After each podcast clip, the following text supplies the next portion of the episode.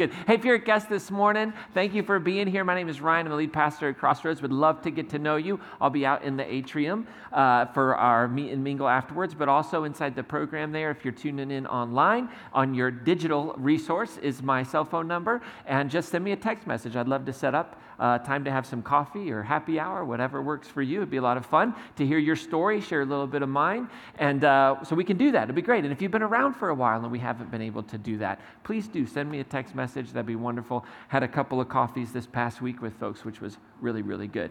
How many of y'all heard that song before? Wonderful World, right? Kind of an iconic song. We've, we've heard that one. Uh, how many of y'all know people that that's just kind of what they, how they see the world? Right? They just see the world. Like they're looking at the same thing you're looking at and they're happy about it. You're like, what is wrong with you? right? Like they've got the flu and they're just filled with an abundance of happiness about it. Like, I threw up. I feel so much better. It's amazing, right? You're like, what is wrong with you? They're at work, you know, that gets piled on. And they, you just, you're feeling overwhelmed. They're just like, look at all the work we have. It's amazing. We could be bored and not have revenue. And you just are like, I need a break from you. right? But how many of you raise your hand and say you've ever had like some experience that you felt a little bit of joy? Anybody? just a, you know, you say, maybe not all the time, I'm not one of those people, but I've had a little bit of joy every now and then, right? Well, what is joy? That's what I want to talk about today. It's a tricky subject. Uh, what is joy? Well, a few years ago, there was this interdisciplinary project that took place between Yale University and a group called the Theology of Joy and the Good Life. I like that. That's what we should rename our church the Church of Joy and the Good Life. It's just unfortunately not always true, right? But they, they came together on this project and they were studying joy, right? And they brought together psychologists, they brought together theologians, they brought together philosophers, and they were trying to work towards a more unified understanding of joy, right? Because of the, the, the work that's being done in, say, psychology, the work that's being done in sociology, they really weren't ever coming together. So they came together, they came up with this definition of joy. Are you ready? Only one you could expect from academics, right? Which means nobody's going to understand it, right? Here's what it says Joy is a positive affective response to an, an objective external good, construed rightly, and about which one is rightly concerned. That'll change your life right there. That'll change your life. How about maybe some simpler terms, right? Some simpler terms. Joy is a positive feeling, right? It's this positive feeling that arises inside of us when we have some sort of correct understanding and care about something good happening outside of us in the external world, right? So it's not just a positive feeling that we have internally, it's we encounter something in our world, right? And then we recognize it, we process it correctly, we call it good, and we have an appreciation for it, right? Something good that's happening around us. Now, that's this experience of joy, right? You're out, you see a flower, and you go, wow, that's a good looking flower. And it overwhelms you in that moment, joy, right? Whatever it might be. You're having an, an, an experience with the, your partner, your spouse, your children, right? Now, what about a joyful person, right? How many of you, you don't have to raise your hand for this one, but you would like call yourself not just a person who has experienced joy, but you've actually thought of yourself as, hey, I'm a joyful person. I'm a joyful person. Because it is different, right? There is this thing called joy that we experience, right? That, that sometimes lasts for a short while. But then there's this disposition of being joyful, right? So the experience of joy, for all of you that are fill in the blankers, because it gives you hope that this will end at some point in time. like, two more left, wrap it up, right? We're just at the beginning, though. The experience of joy is different, right, than being a joyful person. So, what does it mean to be a joyful person, right? Well, what, what does it look like? You know, that person we described earlier is kind of like happy, optimistic, encouraging, filled with a sense of purpose. And the research actually shows that joyful people I love this way of putting it. They have a lower threshold for experiencing joy.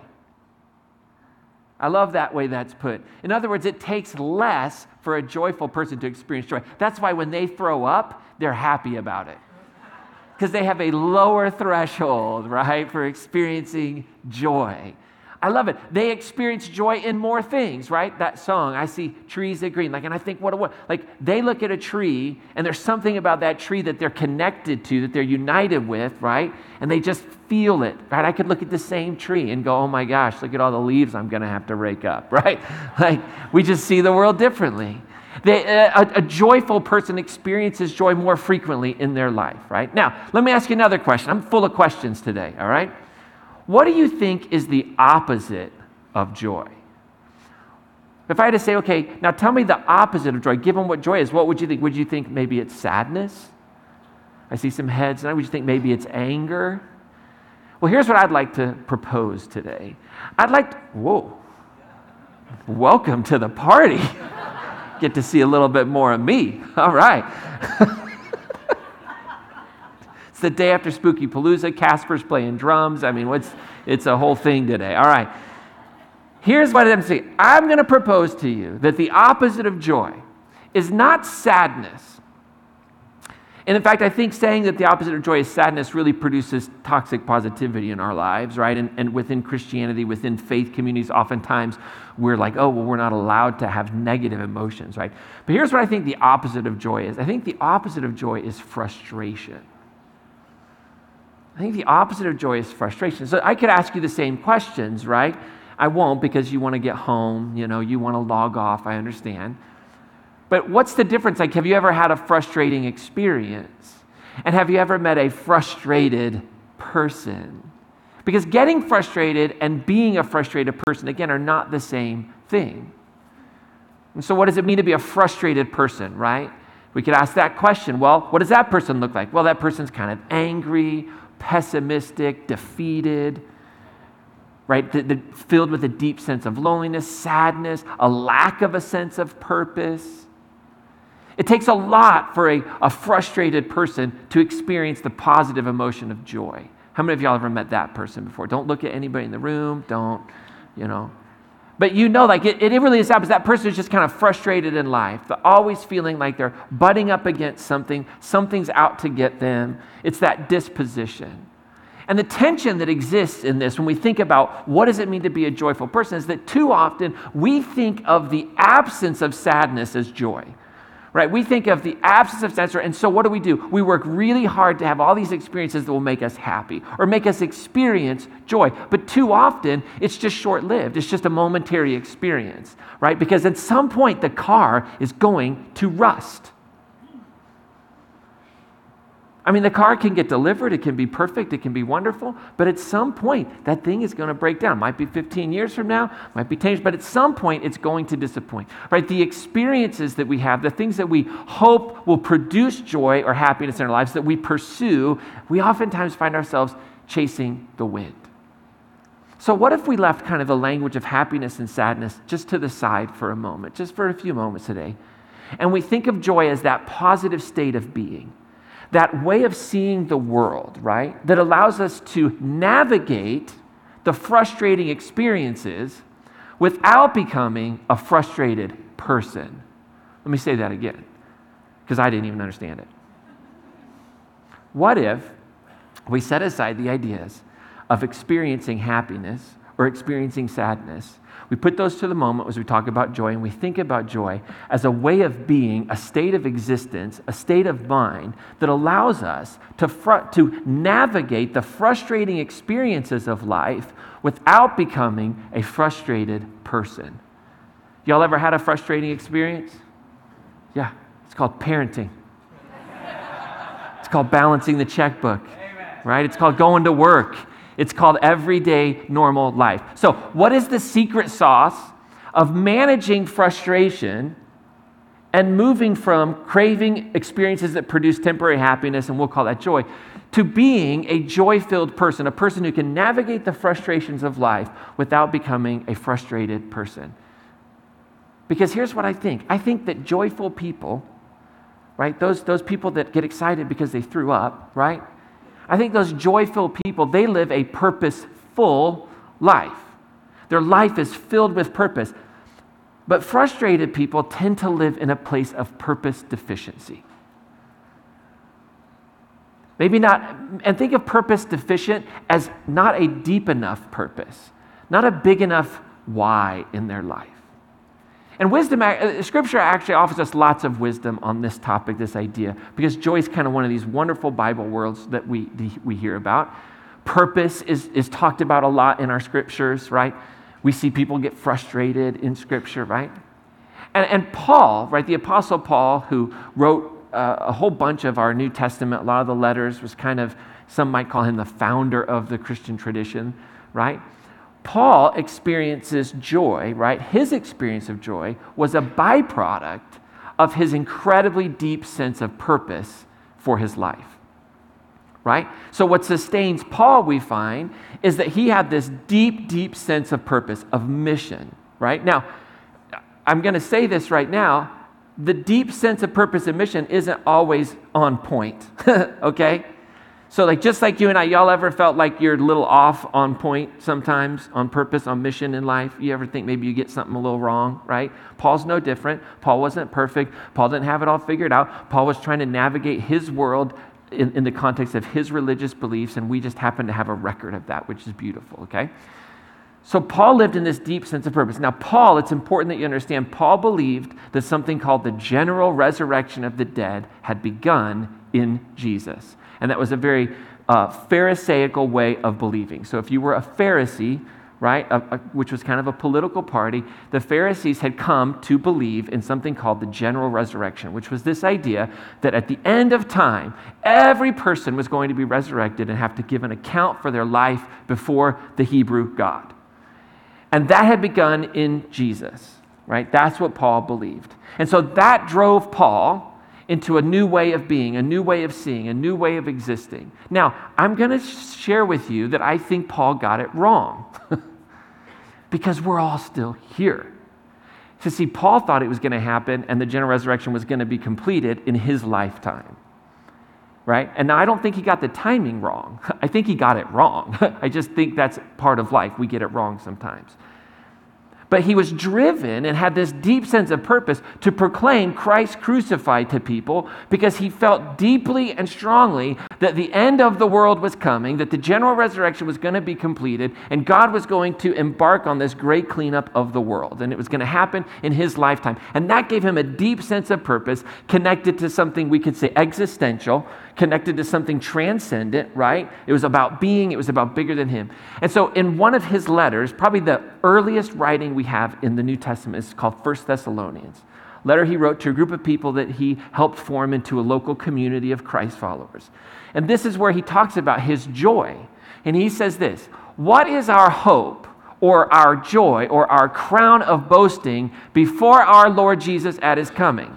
Now remember, Paul's like, someday, someday soon, Jesus is coming back and everything's going to be right, and I'm going to stand before him. And what's, what am I going to say is my purpose? What am I going to boast about? What is it going to be? He says, Is it not you?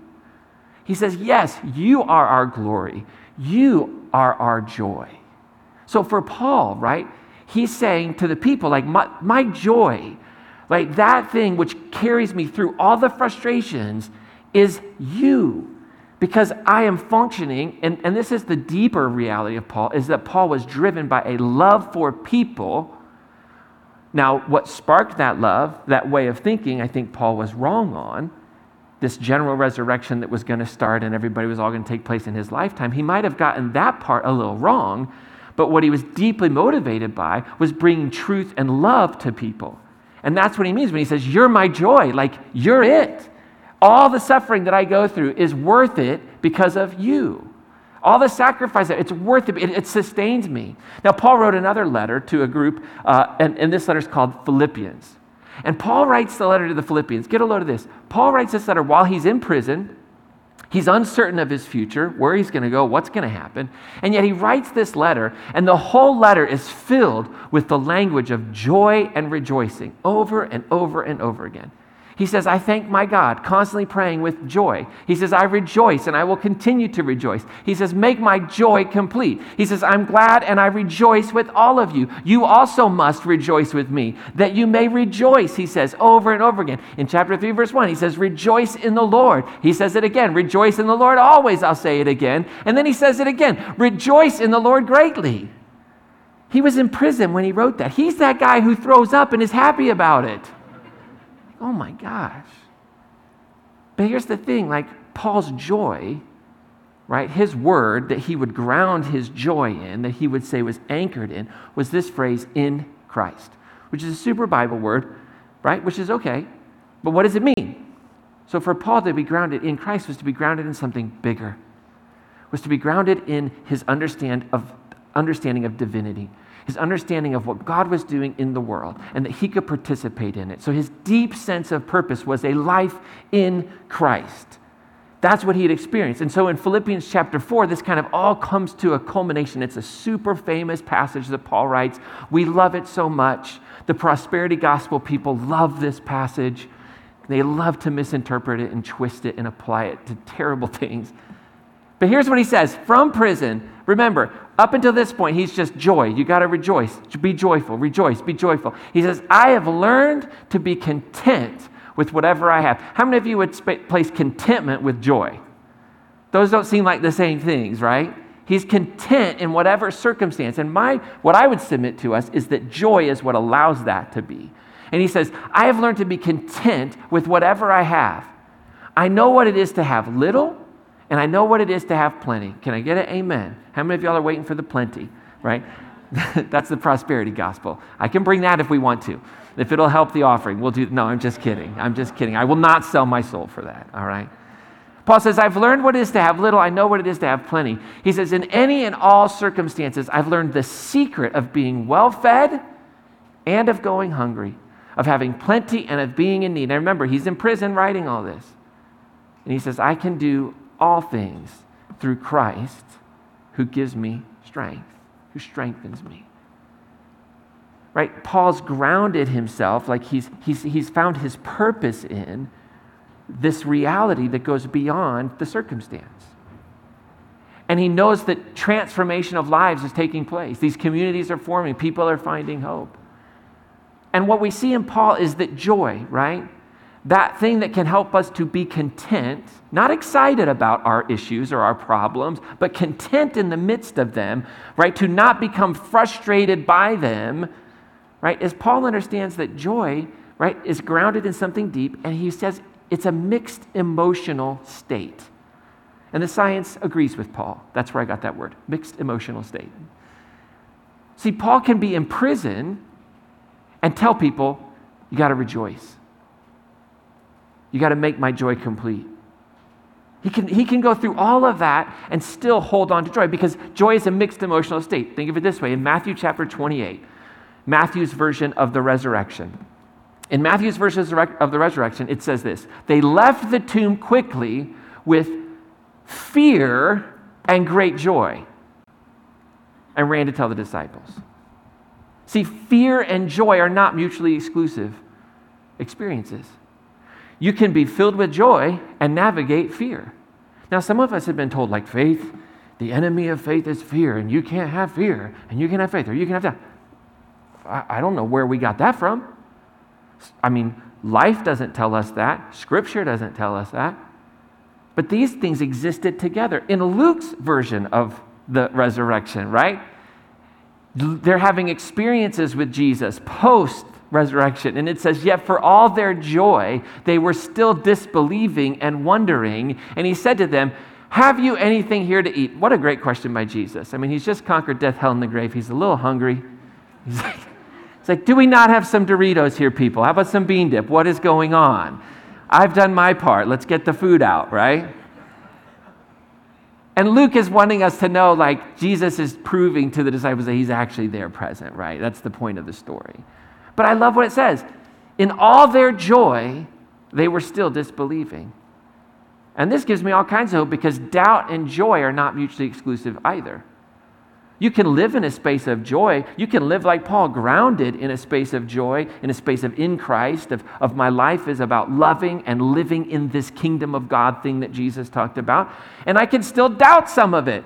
Some days I can doubt all of it. They can exist together. And then all of a sudden, one day you have a meal with Jesus and you're like, oh, yeah, that's right. That's right. Luke's probably referring to communion, what we're going to do today. And there's this other passage, little letter in the New Testament called Second John.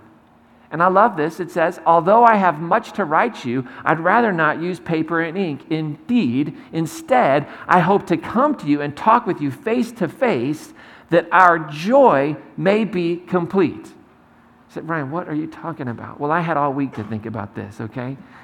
So here's what I think I think that longing and joy are not mutually exclusive, right? He's the writer of this letter is longing for his joy to be complete. There's a sense of lack of, within the joy. So, longing and joy are not mutually exclusive. Like, there can be desires unmet in our lives and still experience joy, right? Not getting frustrated. So, here's what I don't want us to miss. Let's put all this together, right? Here's what I think we see from Paul, from the idea that joy is a mixed emotional state, is that the deeper our purpose, the more resilient our joy. The deeper your purpose for your life, for getting up in the morning, for, for going to bed, for whatever, for the deeper your purpose, the more resilient your joy is. Now, how do you do this in your everyday normal life? Well, you have to think about what is my life?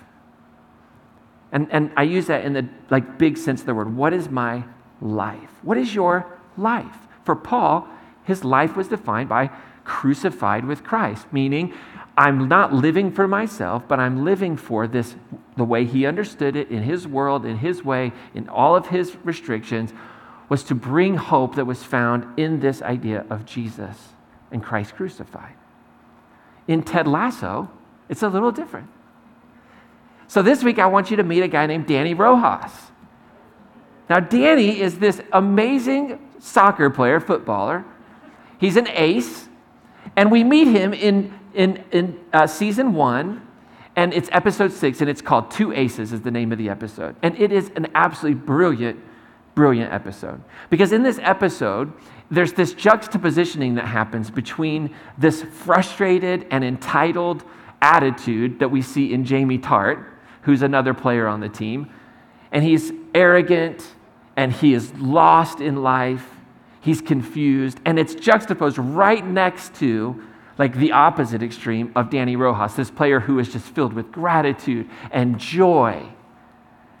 And in this episode, it's, it's quite interesting because in the episode, there's a, they, we find out that the training room is cursed, so they got to deal with that. And we, we kind of, we kind of meet, meet Dani in an interesting time because Jamie has just been benched, right? In the last game, Ted benched Jamie because of his attitude.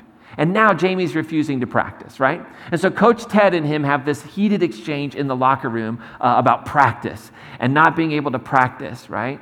And Jamie's just, his attitude is terrible. And so Ted is hoping that once Jamie sees somebody else playing his position, it will hurt Jamie and his soul just enough to shake him up, to get him out of himself, and that he'll turn around. So they know that they've got this new player who's coming in onto the team that day. His name's Dani, but nobody knows if he's any good or not. Right? So Ted's talking to Coach Beard and they're trying to figure out if he's any good, and nobody knows because he's been injured and he's just coming off this injury. And so Ted's just like, all right, well, hey, let's just be sure to help Dani get acclimated because the first time in this league can be very overwhelming. Can be very overwhelming. So, like, scene ends, and then the next thing you hear and you see is Dani, like, running onto the practice field, like, and he's just singing, no, no, no, no, no, no, no, no, no, no, Dani Rojas, Dani, Dani Rojas, no, no, no, no, and he's running in circles and he's galloping, and he is like the exact opposite. He is just so thrilled that he's here to practice, that he's made it to the Premier League, and he's jumping up and down, and he runs up to the coaches and he introduces himself, and, and the coaches are just like a little taken back, and he's like, thank you for the opportunity, thank you so much. And Ted looks at him and, and like, like, you're a spirited fellow, Dani. Woo! Why don't you go out there and, and, and get the striker position for us, which is what Jamie plays. Now, Jamie's on the B League right now, the B team right now, the practice team, because he's been benched. And Dani's just grinning ear to ear and he's jumping up and down and he's running and he says, Yes, just like in Guadalajara. You say it, I'll do it, coach. And he's super excited. And with that, he spreads his arms wide and he starts jogging backwards. And then he yells this as loud as he could. He says, Football is life. Football is life. And what we find out is that this is his mantra football is life, football is life, football is life. He says it over and over again. His deep purpose is football. And it motivates him and it carries him through injury and, and he brings it. And, and even when he's overcome by injury and adversity, football is life. And Dani's joyful spirit is contagious. I mean, we just see it in this little scene. Like he's jumping onto the other teammates, high fiving them, meeting them, the whole team. And so, through a strange series of events, the like I mentioned earlier, the team is coming together because they got to break the curse that has happened in the training, in the uh, treatment room. You have to watch the episode to get the whole thing. But they come together, and basically, they decide the way we break this curse is that everybody has to bring something important from their life, one of their most treasured possessions, and you have to sacrifice it. You have to burn it. And so, all the players are bringing stuff in, right? And they're, they're throwing their items in, the things that have meaning to them. Some are silly, but it means something to the player. And nobody, you're not really sure if, if Jamie's going to show up for this because he has said earlier in the episode that he's not. He's not going to do this. This is nonsense. But in that moment, Jamie shows up. And he shows up into the locker room and he's got a pair of boots, they call them, shoes. And he starts to explain why they're important to him. He says, They're not my first boots or anything, but he starts talking about this is where we learn about his dad and his relationship with his dad. And if you were here a couple weeks ago when we talked about Jamie and Roy, you experienced the culmination of that. But basically, he talks about how his mom just wanted him to be happy. His mom just wanted him to, to be a happy kid, playing soccer, enjoying it, living it. And his dad had left when he was little. But as soon as Jamie started to get well known, his dad started showing up showing up at his games, telling him he had to do everything he could to not be weak.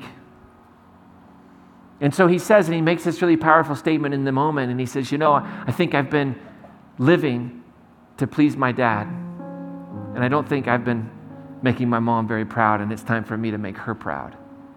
And so you have this moment where he's vulnerable and he shares, and it's like the whole team just kind of comes together.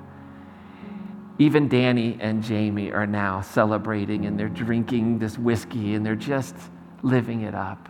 And you end with like this deep sense of hope like, oh, this is great. They're going to turn it around. But the next day, we find out that Jamie has been sent back to Manchester City, his team that he was on loan from, by Rebecca, because Rebecca's wanting to destroy the team still.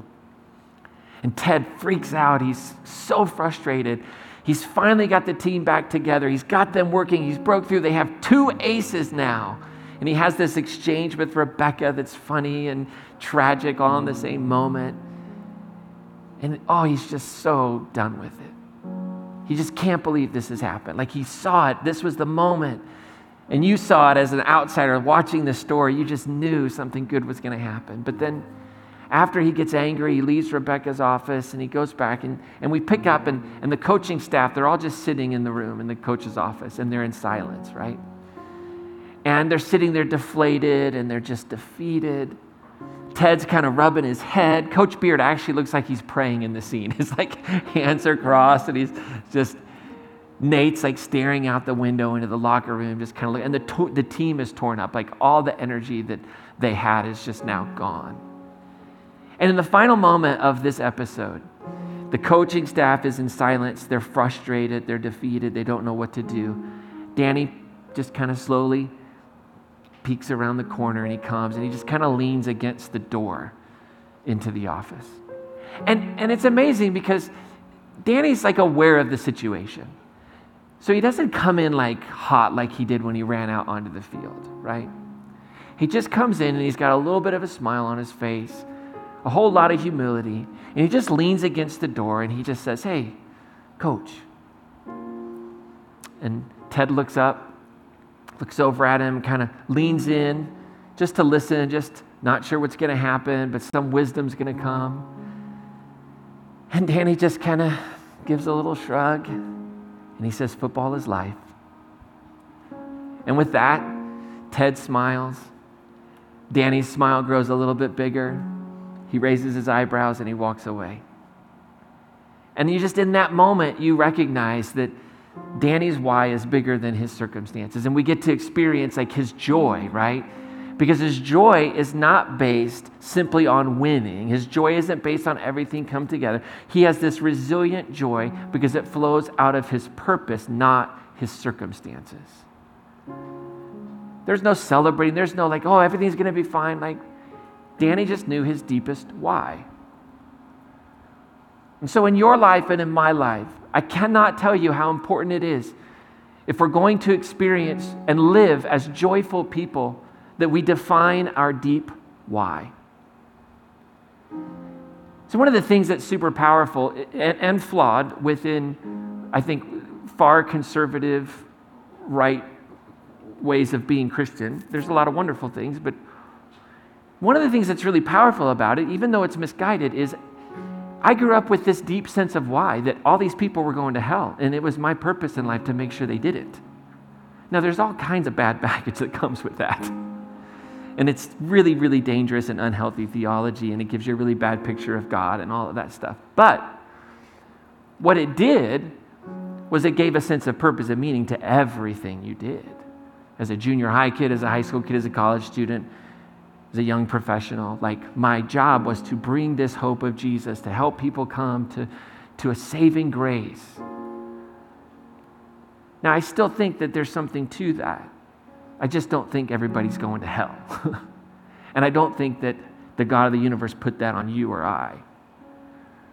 But there's something about recognizing I go into every, I have a deep why that goes beyond my marriage, it goes beyond my parenting, it goes beyond, but it, it, it hits every space that I live. That was the deep why. And that's what's powerful. To have a deep why. Why do I go to work? Why do I parent? Why do I save money? Why? What is that deep why? And here's the thing. And I think we see, I saw it in the conservative world I grew up in, and I think it's missing oftentimes in the, the more liberal world of Christianity, is that if I can define my why, and if my why can be related to love, if my why can be related to love, my joy will be resilient.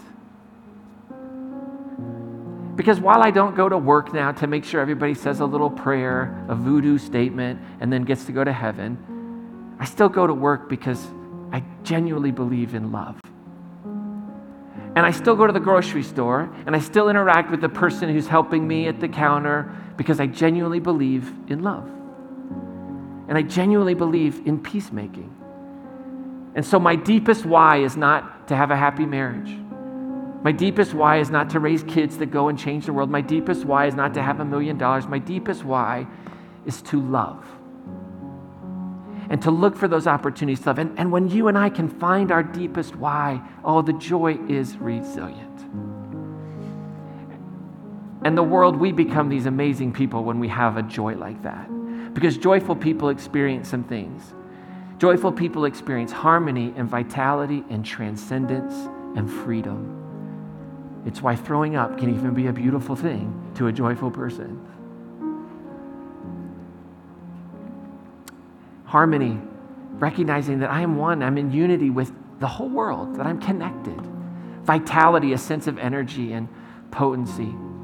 Transcendence, that my life is not normal. That every trip to the store, every time I go to work, is infused with possibility, is infused with wonder. Because love is guiding and motivating everything. So my life can be extraordinary even in the ordinary. And I'm free. Joy brings freedom, that joyful sense of freedom. Like you're just lighter, right? Kind of walking on cloud nine. But it's that deeper sense of purpose. So as we get ready to receive communion here, let me just ask you what is it that God's inviting you into? If you're at home, you're tuning in, what's the point of it all? Why this moment of joy? Well, Maybe God's inviting you and I to just take some time and honestly evaluate whether my life is marked more by joy or by frustration.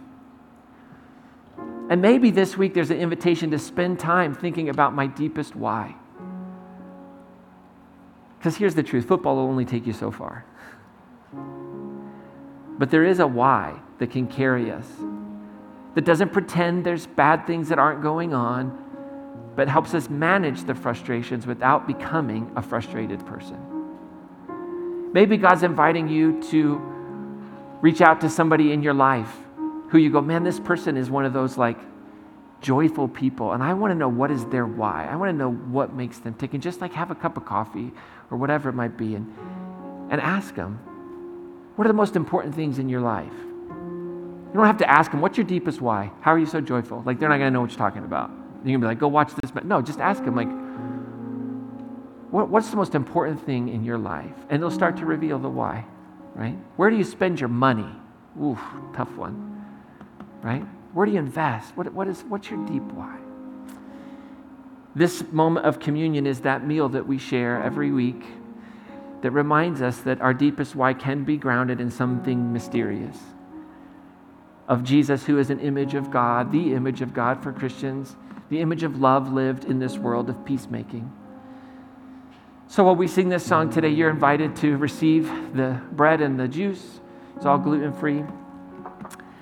And as just a reminder that love brought you here, love can animate you and send you out of here and give you a deep sense of why. And it can exist with doubt, and it can exist with fear, and it can exist with longing, and it can exist with frustrating experiences, but it can carry us through. And I, man, some of your stories that I know that you've walked through deeply frustrating experiences, many of you have maintained a measure of joy. Doesn't mean there weren't moments where you were like, I don't know about this, but you've maintained it, and you've maintained that love. So I invite you to stand. The body of Christ broken for you, the blood of Christ shed for you, along with all 8 billion people on this planet, that we might know the peace of God that is freely given. And just as the peace of God and the grace of God is freely given, this bread and this juice is freely given to everyone in here, regardless of your background, regardless of what you believe or what you don't believe, because these speak to a truth that are not contingent upon our understanding. So you are welcomed at this table. The body of Christ broken for you, the blood of Christ shed for you.